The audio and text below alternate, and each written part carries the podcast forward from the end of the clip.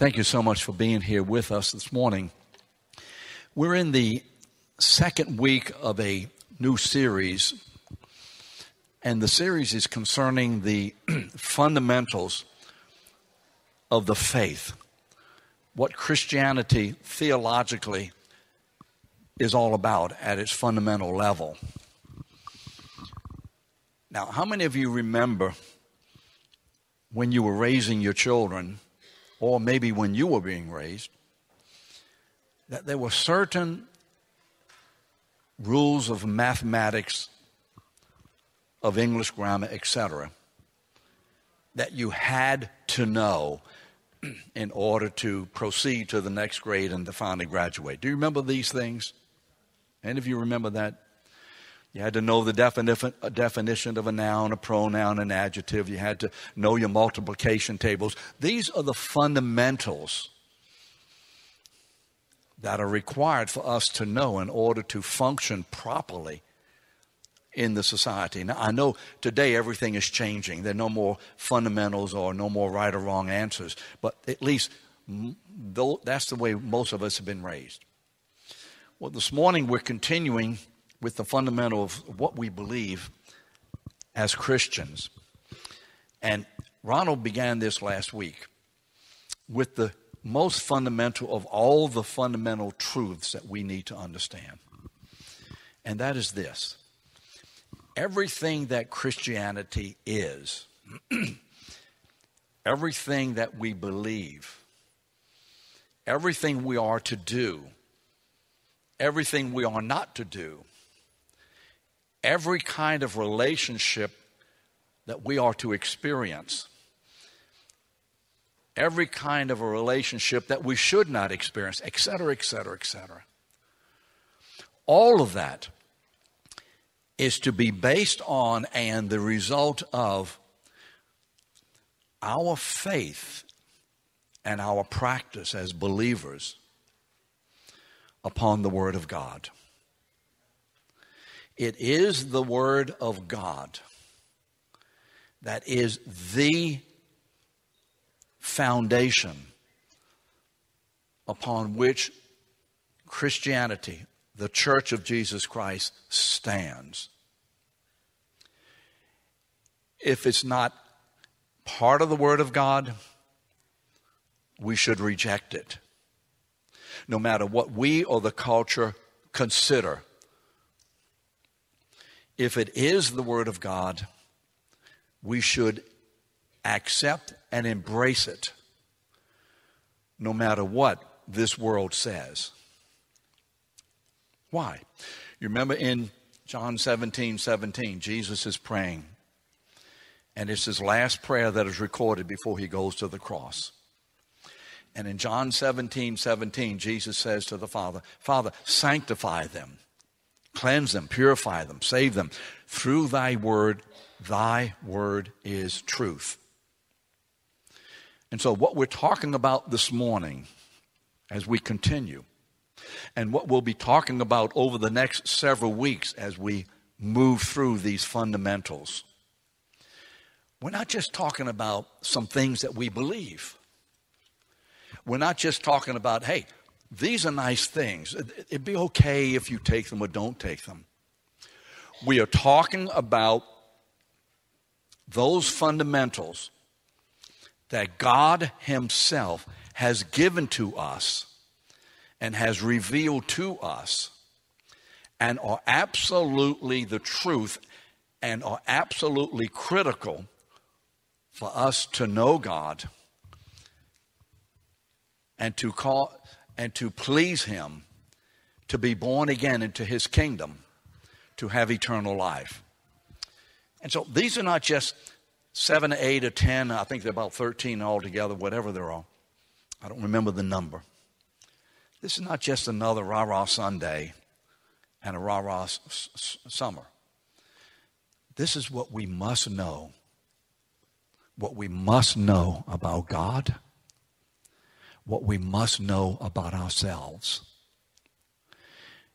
Because it all has to do with whether or not we will be saved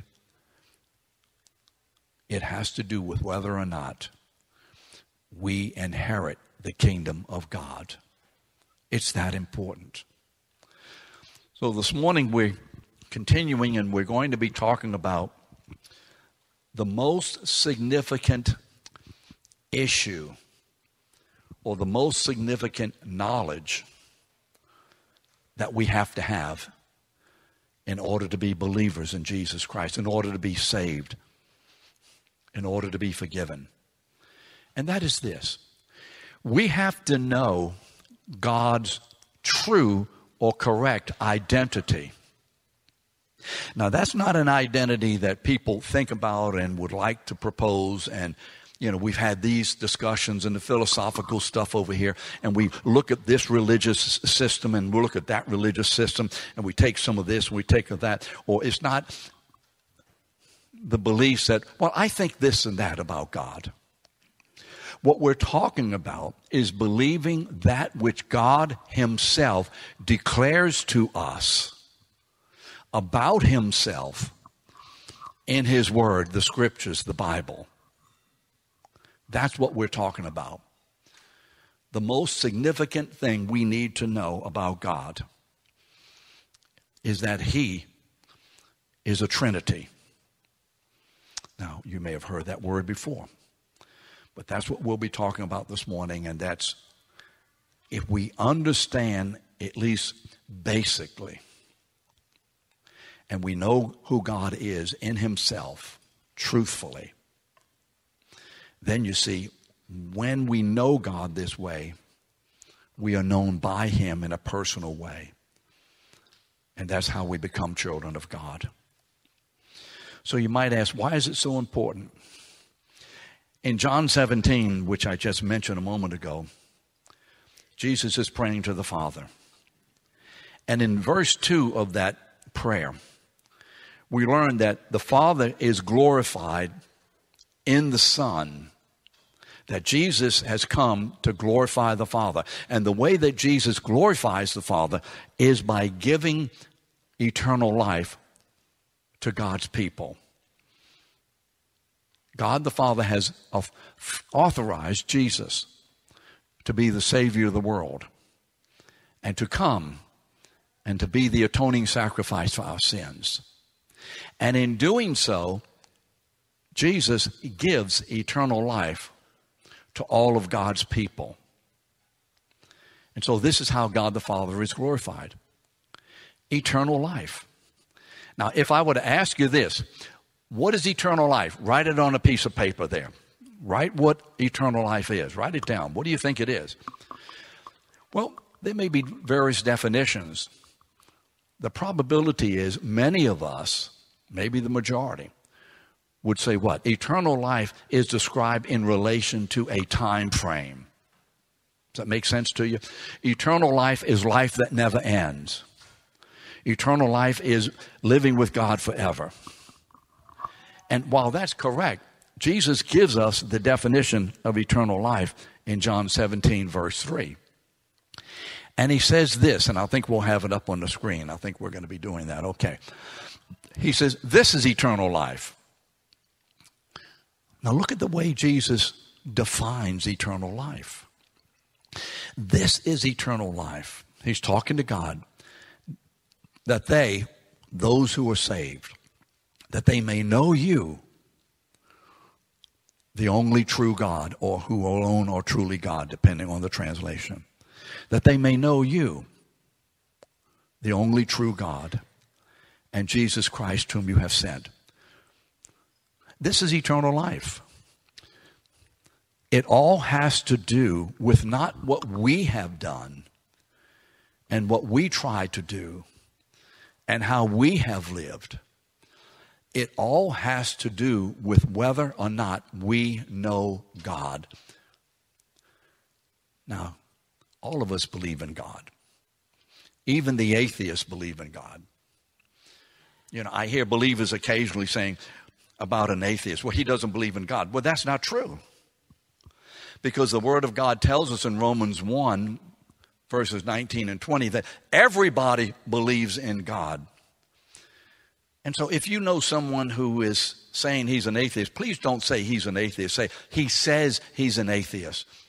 Because there is no such thing as an atheist. Because when God says there are no atheists, what does that mean? There are no atheists. He says he is. I don't know how many people in the world would say, I know God. Probably quite a few. But that's not the knowing that we see in this word in verse 3. The Greek word for know here is gnosko. It is a translation from the Hebrew word yada, Y A D A, and I think this is in your notes. Yada. The first time we come across the word yada is in Genesis chapter 3. I'm sorry, Genesis chapter 4, verse 1. I said 3 in the first service. Well, 4, verse 1. And the word says this And Adam knew his wife Eve. And as a result of him knowing her, what, what happened? Do you see it? Is what happened? Say it. Somebody you can you can talk. Cain was born. Now, so what does it mean? Adam knew Eve. Oh, hey, Eve, I know who you are. Yeah, that's Eve. That's my wife. Yeah, she's five foot eleven, has long brown hair, blue eyes. That's I know Eve. Is that the knowing that Yada means? Are you with me this morning? What is this knowing when it says Adam Yada, Eve? It is this very personal, intimate relationship where two become one. Where these two people are so joined spiritually, mentally, emotionally, physically, that they begin to share life in such an interactive flow that they love one another and care for one another. This is what the word gnosko means. This is what Jesus means when he says, this is eternal life, that you know that they know you alone, who alone are truly God. It is a personal, intimate, relational fellowship that God brings us into. And that is what we mean by to know. Apart from that, we cannot know God. That's the way we know God. And in fact, if you remember what the verse says, Jesus says this this is eternal life, that they may know you who alone are truly God. And, now let's stop there for a minute. How many of you remember your English grammar? What is and? It's a coordinate conjunction. You're right. I taught English. It's a coordinate conjunction. How does and function? It joins two ideas, two things, but it joins them and equalizes them. It joins them and equalizes them. And so, what Jesus is saying here is that eternal life is to know God. To know Him how? Personally, intimately. But then he says, and Jesus Christ. So, what he is saying there, here's a man saying this. Here's a man saying this. If you want to know God, you can know him intimately and personally, but you have to know me intimately and personally, because only by knowing me that way can you know God.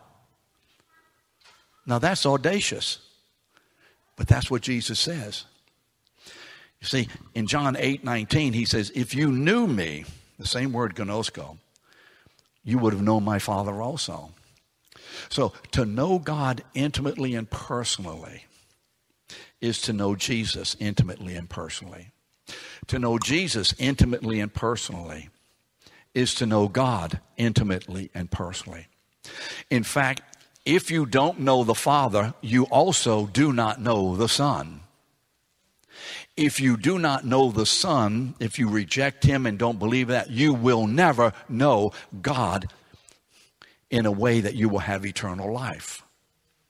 Knowing God is absolutely and completely dependent upon knowing who Jesus is. therefore knowing who God is in Himself. This is critical.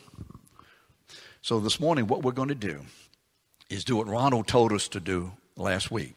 We're going to look over this vast landscape of called the Trinity. And we're going to go through it in a tour bus and go click, click, click, click, click, click, click, click, and take a few pictures and move along. And we want to see what the Bible says about this. So let's begin by looking at part of the quote from the little booklet which gives the fundamentals of the faith for Sovereign Grace Ministries. And I want to read this to us. This is a definition of the Trinity. The one true God eternally exists as three persons Father, Son, and Holy Spirit. Each person is fully God, sharing the same deity, attributes, and essential nature. Yet there is but one God. The Godhead thus exists in a perfect unity, indivisible. In other words, they're not divided up into parts and pieces, indivisible as to nature and substance yet inseparably distinguished as persons who enjoy a fullness of fellowship and love. Yet within this unity, there are distinctions in the way the divine persons relate to each other and to creation, although there is no difference in essence or attributes. So, what I've done there is take the longer definition and just distill it by taking some of the phrases and sentences and putting them together. So the first question is this Does the Bible present God as a Trinity? Or is this, as some say, just a Christian invention? Does God reveal himself as a Trinity from Genesis all the way to Malachi in the Old Testament and then beginning in Matthew all the way to the end of Revelation 22 in the New Testament. Is this what we see? Well, first of all, the Bible declares God as one God. One God throughout. Listen to a couple of these quotes. Deuteronomy 6 4. Hear, O Israel, the Lord our God, the Lord is one. The word one there is echad, E C H A D. It means one. But as we'll come back to it in a few minutes, it means more than just one, a singularity in and of itself. I am one person. I am not three people. I am a singularity. I am an echad. I can refer to myself that way. But that's not the only use of the word, which we'll find out in a few minutes. So Deuteronomy 6 4 is the great confession of Israel to say, Our God, Yahweh, is the one and only God. He's one, He's alone, He's a singularity in Himself. Isaiah 44 6 Thus saith the Lord, There is no God beside me. So we see that in the Old Testament over and over again. God is affirmed as being one. Here's what the Apostle Paul tells us in First, in, uh, 1 Corinthians 8 4 in the New Testament.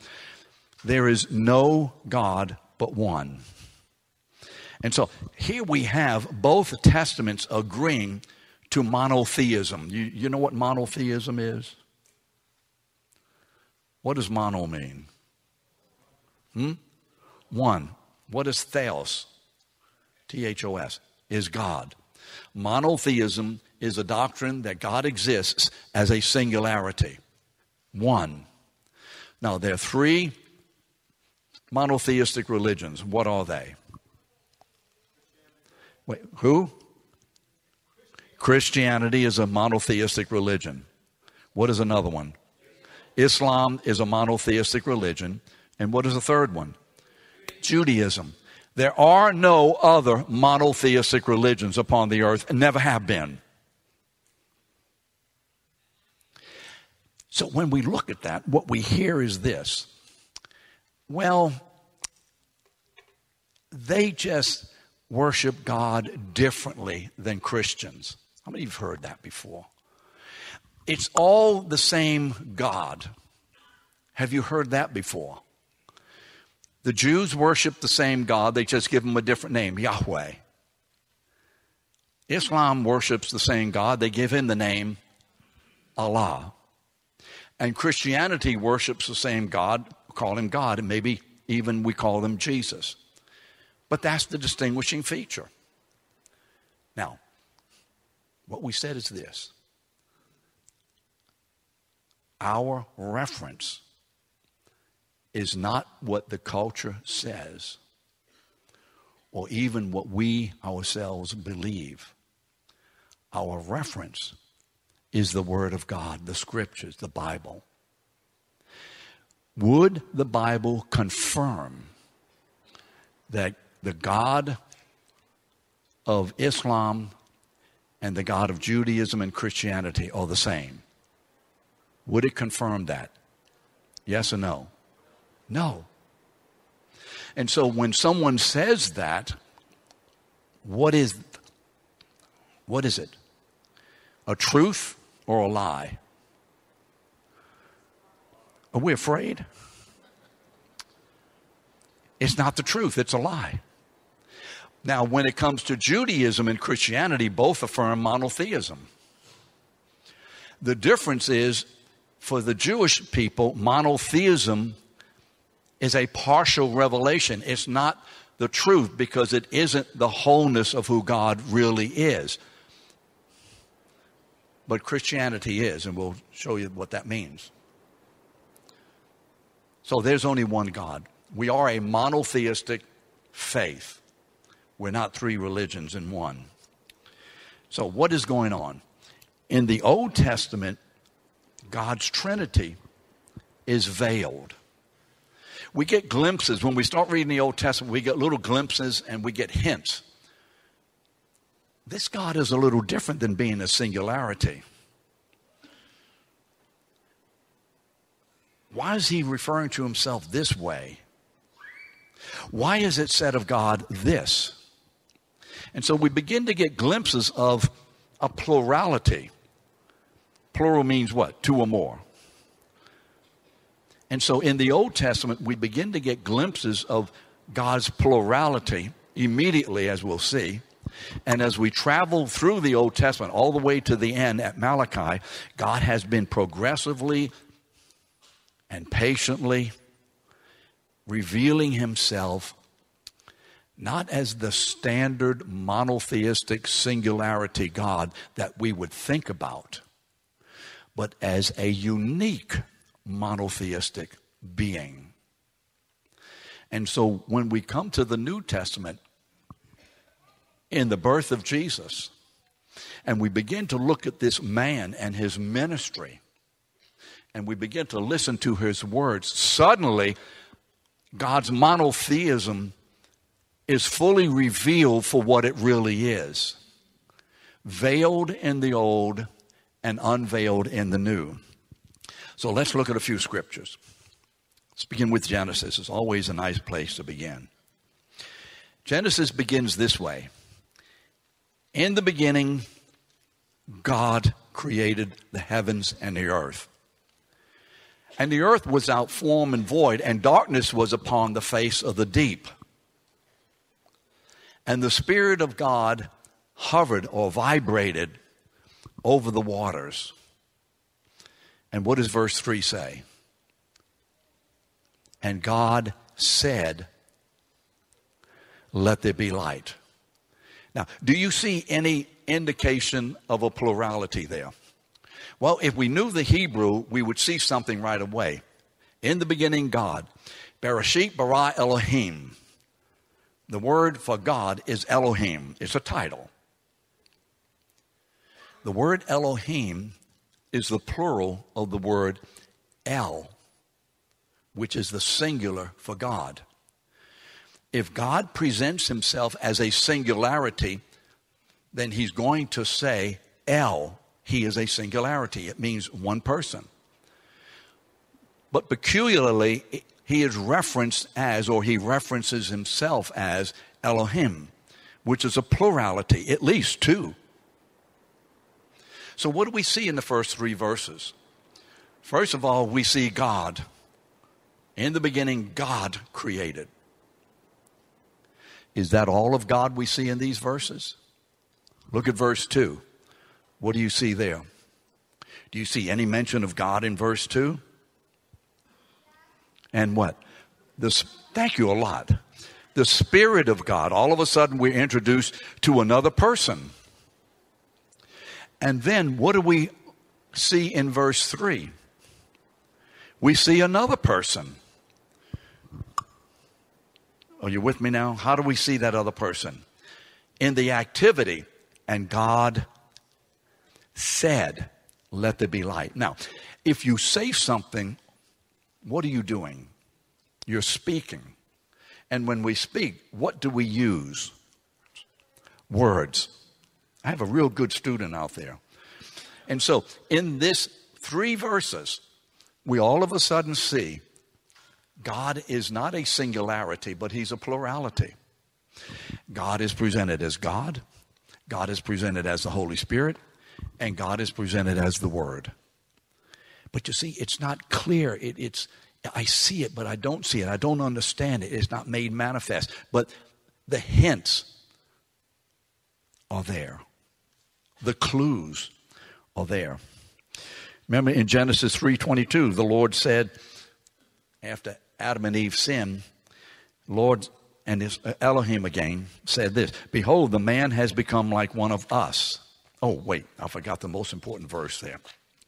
Verse 26 in chapter 1. Are you, do you see the translation here? Okay. What does it say? Let us make man in our image and after our likeness. Now, who's us? If God is a singularity, whom is he referring to? Angels. He's talking to angels. No, no, no, because God is not going to use the angels to create. God creates. The angels are created, as is everything else.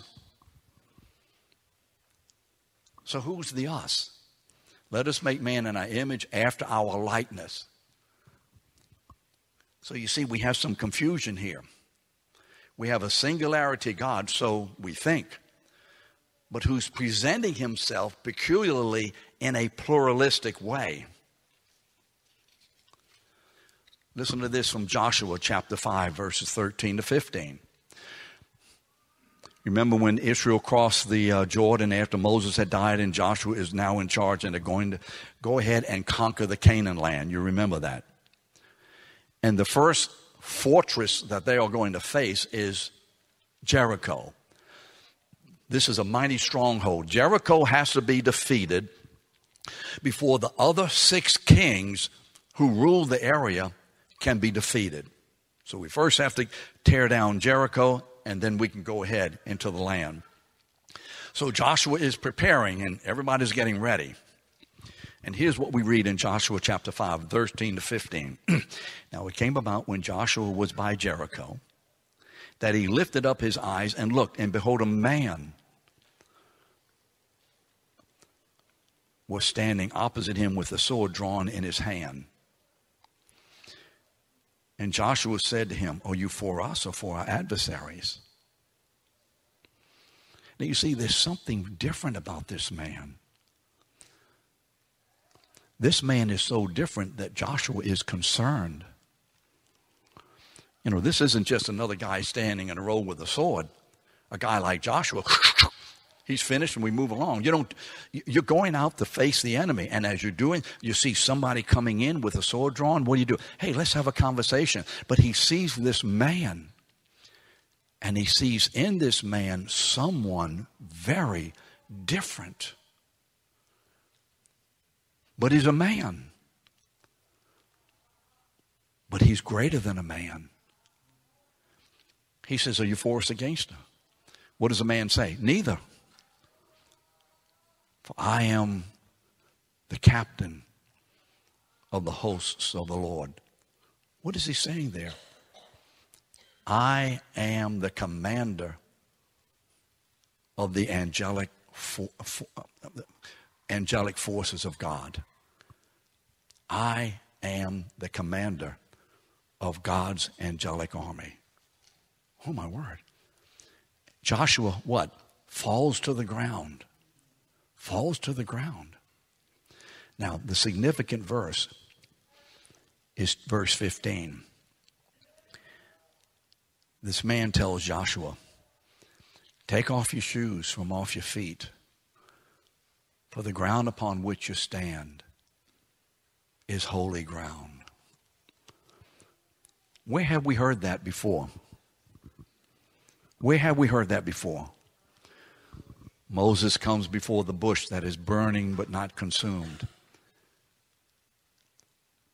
And he hears a voice in Exodus 3, verse 5, saying, Moses, take off your shoes from off your feet, for the ground on which you stand is holy ground.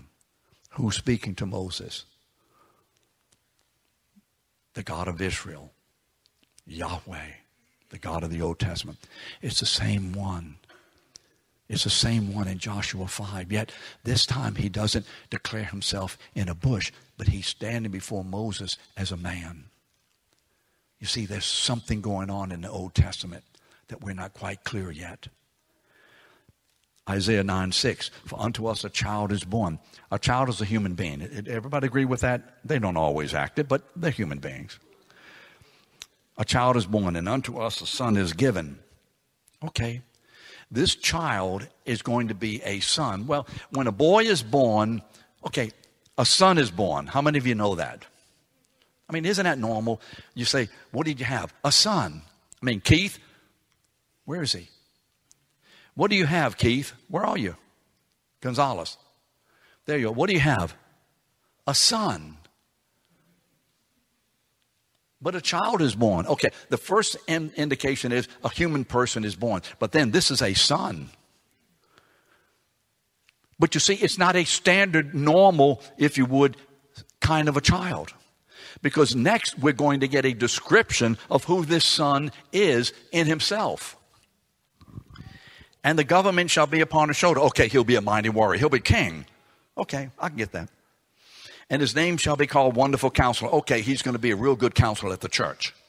We're okay so far, aren't we? Look at the next descriptive. This child, this son, will be called Mighty God, Everlasting Father, and the Prince of Peace. Wait, wait. How can God become a child born as a son? if he's a singularity. You see the hints. Daniel, very important. Chapter 7, verses 13 and 14. Behold, with the clouds of heaven, one like a son of man was coming. And he came up to the Ancient of Days. Ancient of Days is a phrase that refers to God the Father sitting on the throne. Son of Man, this man, this man comes up to God the Father in the throne room and was presented before him. And to him, into the Son of Man, was given dominion, glory, and a kingdom, that all the peoples and nations and men of every language might serve him. His dominion is an everlasting dominion which shall not pass away, and his kingdom is one which will not be destroyed. We have a man in the throne of God a man in the throne of God, sitting next to God Himself as an equal, who was receiving dominion and power, who was receiving the worship of the people. This is very strange. There's something going on here. God is more than a singularity. That's what we see in these verses. Well, now let's remember years later, a carpenter has been arrested and he's been hauled in before the Sanhedrin and the high priest. And he's being questioned as to his blasphemous statements that they are understanding because of how he is relating to and referencing God as my Father. and how he is forgiving sin and how he has the power to raise the dead and to heal people and to stop storms. This man now is before the ruling council of the uh, Jewish nation on trial for his life. And the priest said to him, Are you the Christ? In other words, the Messiah, the Son of the Blessed One, that one who is in such a unique, personal, one relationship. Is this who you are? Is this who you say you are? And Jesus says, I am. I am is not just, you said it right. You, you got it. You're right. I am is ego eimi in the Greek. It is a translation from Exodus 3:14 where Moses says, "What name shall I tell the people? What is your name?" This this God who's speaking to him through the bush. What's your name? And he says, I am. Tell them that I am hath sent me, has sent you. Jesus is saying, I who stand before you am he before whom Moses stood. Oh my God. We need to get rid of this guy. He's dangerous. He's crazy. Lock him away. Give him a pill. Do something. How can a man make those claims to be one with a God and absolutely and completely and truthfully represent Him if God is a singularity? And Jesus continues and you shall see the Son of Man sitting at the right hand of the Father of hand of power and coming with the clouds of heaven. You see, the identity of God is veiled in the New Old Testament, but when we come to the New Testament, Jesus clarifies the reality and the truth of who God is and always has been and always will be. But in the coming of this man, Jesus Christ, God's identity then is fully revealed to humanity in and by this man, Jesus. How do we know God is a triunity? How do we know that? Because of this man, Jesus Christ. We know it because of who he is and what he's done.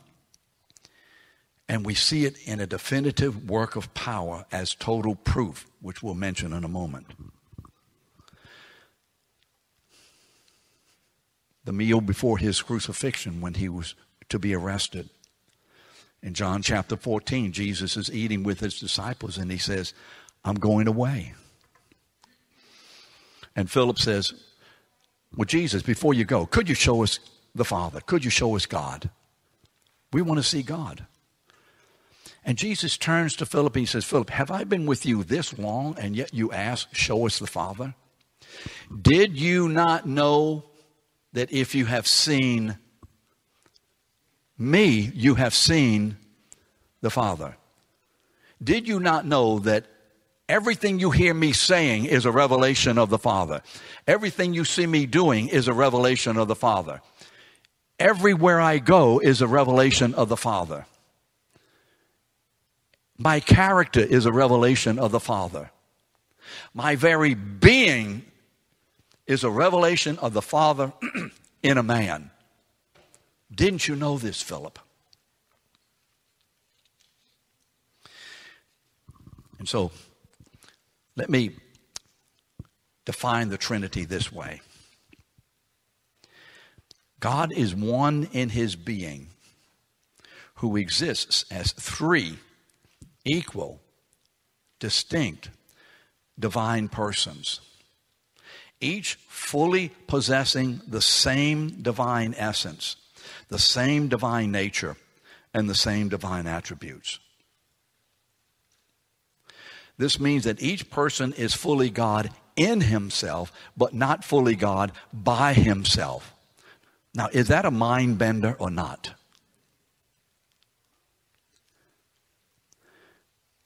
Because God, you see, is a community.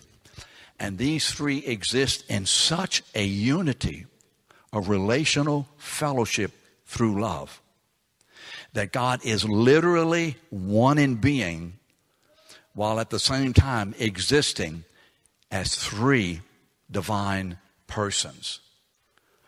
No other religion has this. Why is this so unique? Why? Why is this not found anywhere else? Why?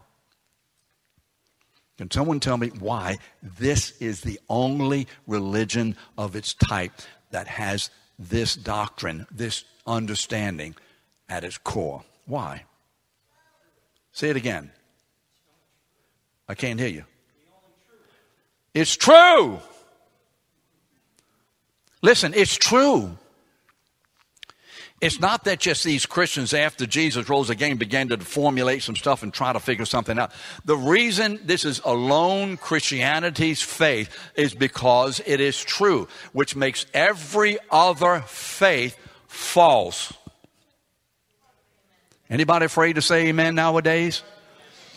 What the culture says and what other religions claim or whatever people or whatever it is that philosophically and sociologically and any otherly happening out there, if it isn't according to the word of God, it is, as put it in the, uh, the, the uh, terminology of John in First John, it is a lie. Can we be clear on that? There is no equivocation here. Either God is or he ain't who he says he is. And it's not okay just to believe anything about God because it has to do with your eternal destiny. You see, Jesus didn't say that they may know you, God, anyway, and anything, just as long as they believe in God or whatever. He said, we have to believe something very specific about God. We have to believe the truth of who He is in Himself. I suppose one of the most audacious statements, perhaps the most audacious statement of Jesus in the Bible about his identity, therefore about his identity of God is this. John 8 58. Jesus is discussing who is Abraham among these Pharisees, and you know we, we're Abraham's children. We can do that. And Jesus said, "Abraham saw my day and rejoiced." So what you talking about? You're not even fifty years old. Abraham's been you know gone for a thousand years. Whatever. What, what do you mean? Jesus says this: in 858, before Abraham was. That means before Abraham was even here. I am. Once again, he uses the mighty name of God Himself, and they took up stones to kill him. So, the only way we really can identify the persons of God is not by does Jesus have a different, does the Son of God have a different nature than the Father? You can say yes or no. No. Does the Son of God have a diff- different attributes than the Holy Spirit? No. Do all three say, share the very same attributes, essence, nature, character? Yes. And each one has it fully. Each one is fully God in himself but not by himself. So that means that if there's any diminution, you know, diminishing, if there's any diminution whatsoever of any attribute, of any aspect of nature or character or essence, if there is any diminution whatsoever in any of the three persons of God, God isn't God. You know, because one of the things the church does occasionally is make one person of the Godhead more important than the other. Oh, the Holy Spirit. No, I don't know. But Jesus. Or the Father. That's blasphemy. That's blasphemy. We are to make as much about one person as we do with the other two. None of them are to be diminished. None of them are to be exalted over the other. They all three are fully God in Himself, but not by himself. So what distinguishes them? Well, what distinguishes them is, are, the, mm, excuse me, are the roles, how they function in relation to one another. In Ephesians chapter 1, verses 3 to 14, Paul crystallizes this. The Holy Spirit gives him these verses to describe the roles of the Trinity. In verses 3 to, um, come on, Davidson, 3 to 6, 6, Paul shows that the Father's role is to send the Son as his beloved Son.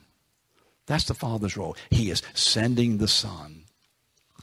Father does the work of creation through the Son by the Holy Spirit. The Father sends Jesus, the Son, sends the Son into the world to be conceived in the womb of Mary as the man Jesus, and he's conceived by the Holy Spirit. This is the one whom God the Father loves. You remember Luke 3:22 in the baptism of Jesus when Jesus comes up out of the water, what does the word say? What does God say to his son directly from heaven? You are my son whom I love. In chapter 1 of Ephesians verses 7 to 12, we see the son's role the Son's role in being sent, in lovingly obeying the Father's will to come as a sacrificial lamb to die for our sin. So Jesus says this in 638 of John I have come down from heaven to do the will of him who sent me. Now, I have come down from heaven to do the will of him who sent me. When did he come down? What verse is he talking about? Where is the verse that describes Jesus coming down from heaven to do the will of the Father? in the Gospel of John, very, very, very early on. Remember John 1 1? One of the most, you know, it's difficult to say what's the most important verses in the Bible, but John 1 1 is way, way up there. Remember what John 1 1 says? Do we know it? I mean, you should know this. You can't know, sorry, you, sh- you should know this because these verses describe God. In the beginning was the Word. Now, where did we see that word word before? Where did we hear that before? Genesis 1 3. God spoke. The word is God's creative activity through his son. The word is a person of God, is personified. In the beginning was the word, and the word was with God, and the word was God. Now look at verse 2. I don't know if it's in your notes. What does verse 2 say? Somebody know it already? Say it again. He was in the beginning. He, who? The Word. So you see, the Word is personified.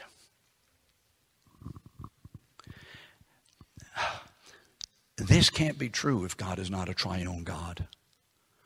The proof of God's triunity is in the person and ministry of Jesus Christ. This is not a doctrine that we can take or leave or it's just a fairy tale that we kind of put together. Then the last verses of that section, Ephesians 1 3 to 14, 13 and 14, talk about the ministry of the Holy Spirit in applying the finished work of Christ. So, how are we saved?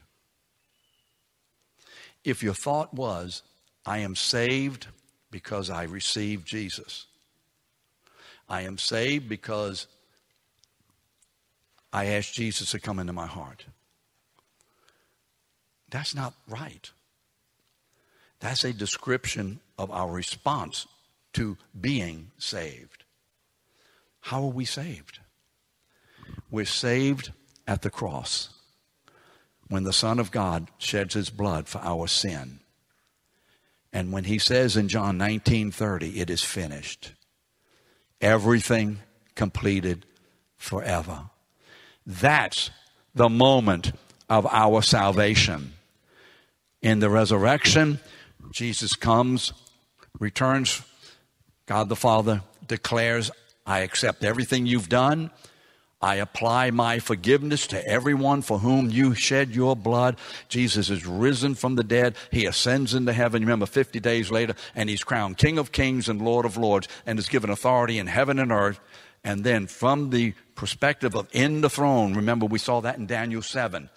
13 and 14. Jesus sends the Holy Spirit, and the Holy Spirit comes into the world to gather not anybody and everybody, but to gather the specific people of God whom God has placed upon the earth in various places, times, experiences, in various, you know, the, one uh, male, female, various ethnic groups, whatever. All of God's people are going to be gathered and are being gathered together to be in God's house as the Holy Spirit comes upon us, changes our stony heart, remember Ezekiel 36, and gives us a new heart of flesh. That's how we're born again. That's how we become knowing God. And our response to that is the work of the Holy Spirit giving us, engendering in us, creating in us a great desire. I want to know God. In other words, I want to receive. I embrace. I say yes to this present. You just offer your little child at Christmas a wonderful present and see what their, that response will be. You don't even have to fight for it. The response is automatic. But the child gets the gift, not because the child did something, but because the child is your child. Therefore, you gave your child a gift, which he responds to because he loves you and he wants the gift. Amen? Are you with me?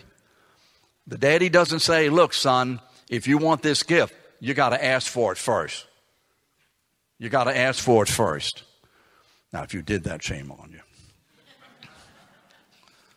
So, we said all this, but let's face it. Without a particular event, none of it is true. None of it means diddly squat. We can throw the book away. We can live any way we want. What is the definitive proof that when Jesus says to know God the Father and to know Him is eternal life, what is the definitive proof that Jesus says, I love you with the love of the Father and the Father loves you?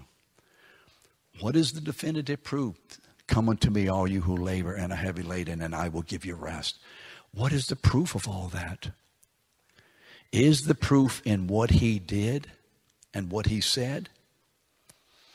Those are not proofs, those are signs. What is what proves that everything that Jesus said about himself, said about God as a triunity, said about us as needing to be saved, etc., etc. What is the definitive work that proves it all to be true? What is it? And the women came to the tomb and the stone was already rolled away. And there was a man sitting on the side there. And he says to the women, Why are you looking for Jesus? He's risen. That's the proof. How do I know God is a triunity? Because Jesus has proved it in the resurrection that what he said about himself and what he declared about the Father and the Holy Spirit is true. It's true that only in Jesus Christ, a member of the Godhead as the Son, come to us as a man, can we have eternal life. The proof is in the resurrection. It's not in your opinion. It's not in the culture. It's not anywhere. It's in the resurrection. That's the definitive proof. If you want to argue Christianity, go to the resurrection. They could not find a body. Why couldn't they find Jesus' body? Why? He rose from the dead. He ain't there. They don't have his bones because he wasn't, you know, he, he did he was buried, but he returned. And at the end of the 50 days, sorry, 40 days, Jesus gathered the disciples. And we saw the example of this morning. And he's going to leave them and he gives them a command. He says, This is the way I want you to constitute my church. I want to constitute the church in a way that the stamp of God's triunity is embedded upon, is imbued in, is revealed through this church. I have saved you to be my people who will be imaging clearly and compellingly and consistently that I am a triune God. And so, what does he do? He gives them baptism as the declaration that we are now in fellowship. We now know this God who is truly God in himself. And he says, baptizing them, what? In the name of the Father and of the Son and of the Holy Spirit. Did you notice what he did not say? He did not say, baptizing them in the name of the Father, Son, and Holy Spirit. Why? Because the same person could have many titles. I mean, look at me, for instance. I have various titles. I'm a human being, I think. Some would dispute it, but it's okay. I'm a man. I'm a husband. I'm a dad. I'm a grandpa. I'm a teacher. I'm a pastor. I'm an elder.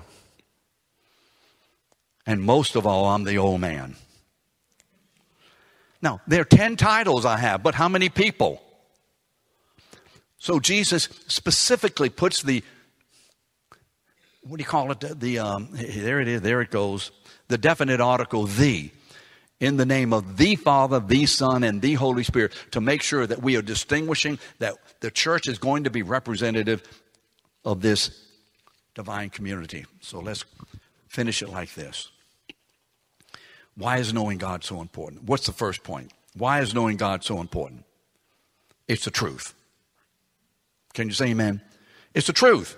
Secondly, by knowing the truth, we come to have eternal life. You cannot have eternal life if you do not believe that Jesus is the Christ, the Son of the living God, and that He is a member of the triune Godhead. Period. Amen? This is not a take it or leave it. Knowing God means that those who have been born again are the image, to image the love that exists among the persons of God. The relational activity of these three persons of God discloses the glory of God's triunity for us. Listen to how Bruce Ware describes this relationship within God. The Father and the Son and the Holy Spirit relate to one another in a fellowship of perfect unity as equals. Now, we are the triune, we are the image of the triune God. Every one of us is to be imaging in myself and through myself and with everybody else in the community of God who God is in Himself. We are to be living in a way that our relationships, what we do and what we don't do, how we think, everything is to be clearly reflective of the truth of who God is in Himself. It comes down to that. God has saved us for this purpose. So we would be living images, Genesis 1:26, of who He is. Otherwise, we shouldn't be saved. We don't need to be saved. We're saved for that one purpose. So they live in, relate to one another, perfect unity as equals. They love one another. They respect one another and enjoy one another. Now, let's think about our relationships. Do we respect and enjoy everybody in the church? They support one another. Hmm. They cooperate with one another. Hmm. They assist one another. They honor one another. They communicate with one another.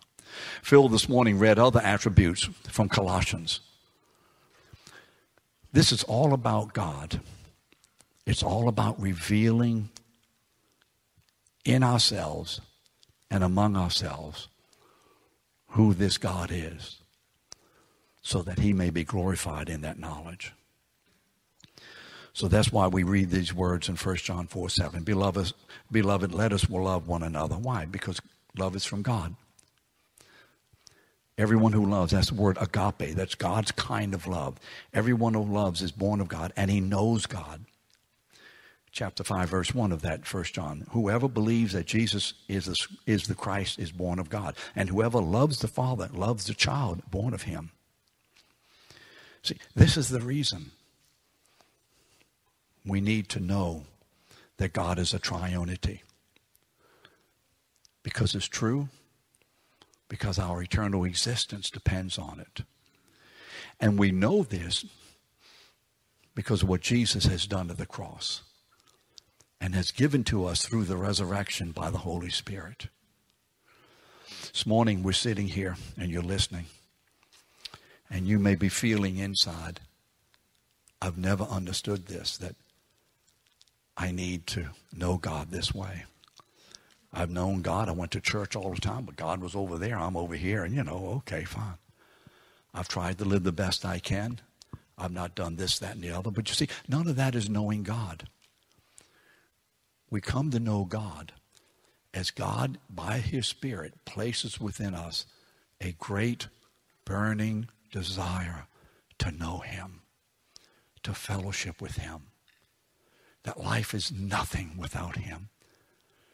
If this morning you're sitting here and something's happening on the inside of you, you're feeling something, you're experiencing something on the inside, and you're beginning to say, wait, I want, I want to know Jesus. I want to have fellowship with the Father and the Son and the Holy Spirit. I want to experience this fellowship of this triune God. I want to be forgiven. I want to have eternal life. I want to go to heaven. If you're feeling maybe for the first time those, those emotions, those thoughts, I want this. I, want, I, I have to have it. I have to have it. That's the Holy Spirit working in you moving in your heart, giving you the gift of eternal life. And what is happening is, as the Holy Spirit right now is working in your heart, He is stirring up your feelings and emotions and creating in you a desire to know God through Christ. That's what's happening.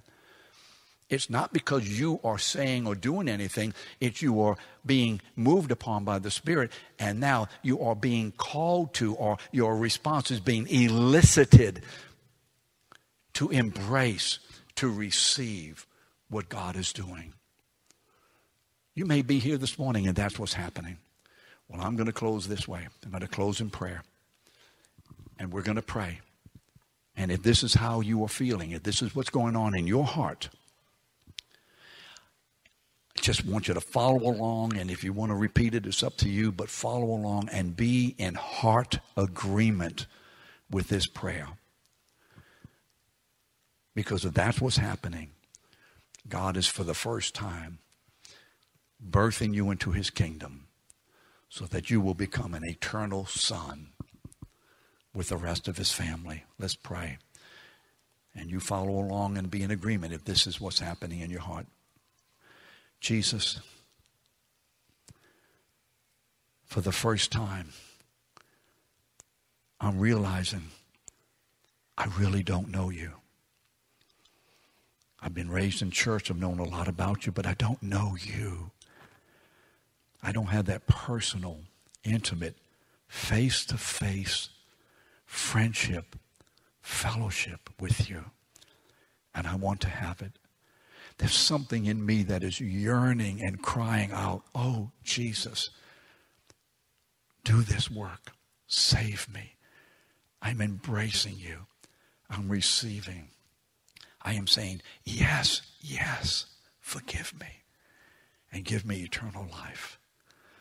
Father, if this is happening, we're asking you right now to cause these to respond by faith to say yes.